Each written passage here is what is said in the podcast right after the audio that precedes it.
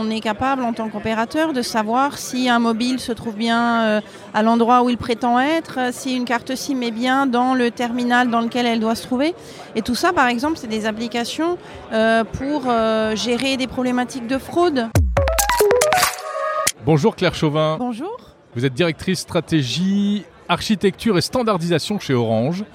On se retrouve dans le cadre du partenariat entre Orange et Monde Numérique ici au Mobile World Congress de Barcelone. Alors pour aborder un sujet un peu technique mais qui in fine euh, concerne tous les utilisateurs, l'association des opérateurs télécoms euh, vient de présenter une, une plateforme, un engagement en fait pour ouvrir un petit peu euh, ces réseaux à travers ce qu'on appelle les API. Euh, d'abord, repartons à la base. Euh, on a besoin d'un petit lexique. Qu'est-ce que c'est qu'une API en informatique? On va rappeler ça rapidement. Alors, les API, effectivement, c'est les Application Programming Interface. Donc, ça nous vient directement du monde IT. Et en bref, il s'agit eh de développer sous forme d'interface informatique l'accès à des informations. On va dire que les API sont vraiment aujourd'hui au cœur de, de, toute notre vie numérique, hein, parce que voilà, il y a des géants, je euh, je sais pas, euh, Facebook, euh, des plateformes, et puis tout autour gravitent des, tas de petits acteurs hein, qui viennent se connecter en fait, c'est ça?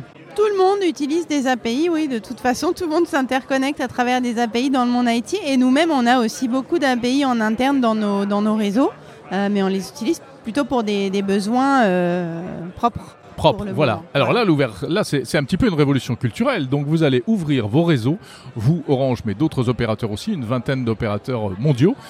Vous allez les ouvrir aux développeurs. Ça veut dire quoi concrètement? Alors ça veut dire que comme on va avoir effectivement euh, une quantité en fait d'interfaces d'API de données euh, disponibles, eh bien on se dit que d'autres euh, que nous sont sans doute amené à être créatif et à inventer de nouveaux services avec euh, ces, fonctionnalités qui sont dans nos réseaux. Donc c'est la 5G en fait hein, qui permet d'ouvrir comme ça euh, toutes ces interfaces et toutes ces données.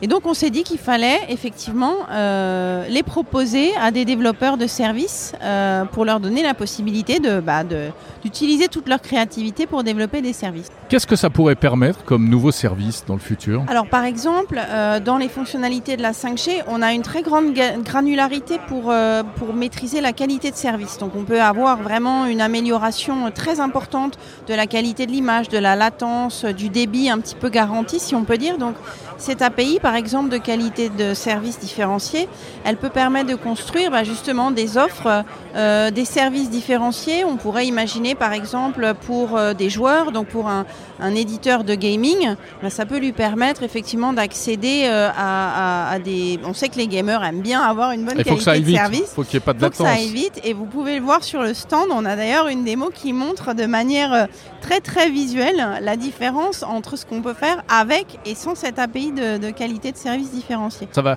changer des choses pour les développeurs d'applications, des applications mobiles ou autres? Oui, ça peut leur donner vraiment euh, accès en fait à des fonctions, à des données euh, auxquelles ils n'avaient pas pensé. Euh, un, exemple tout bête, c'est que nous, on est capable en tant qu'opérateur de savoir si un mobile se trouve bien à l'endroit où il prétend être, si une carte SIM est bien dans le terminal dans lequel elle doit se trouver. Et tout ça, par exemple, c'est des applications pour gérer des problématiques de fraude. Euh, notamment vis-à-vis du monde bancaire. On aime bien savoir si euh, le client qui fait son retrait à l'autre bout du monde est-il vraiment à l'autre bout du ah monde? Voilà. Donc on a déjà des applications comme ça. Euh, et un certain nombre d'opérateurs sont déjà en mesure en fait de fournir ces informations-là.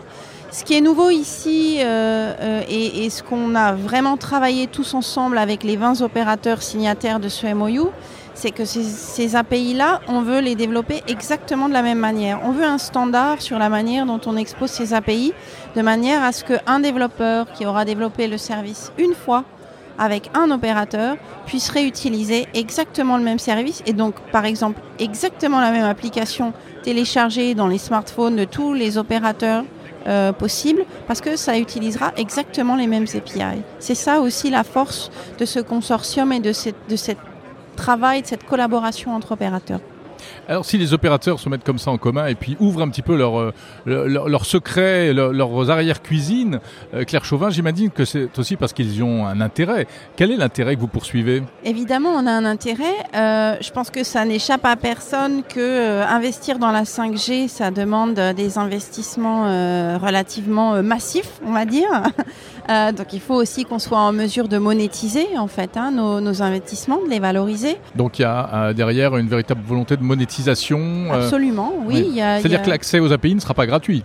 Ah non, il ne sera pas gratuit. On ne peut pas donner de la qualité de service extrêmement bonne pour rien. et bien sûr, on aura aussi des partenariats certainement privilégiés en fonction du type d'acteur.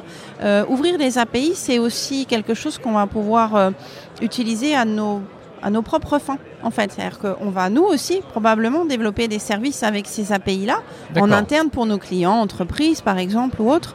Donc, de toute façon, on va mettre tout ça à disposition, et puis on va essayer de le, de le faire utiliser par le plus grand nombre. Merci Claire Chauvin, directrice stratégie, architecture et standardisation chez Orange.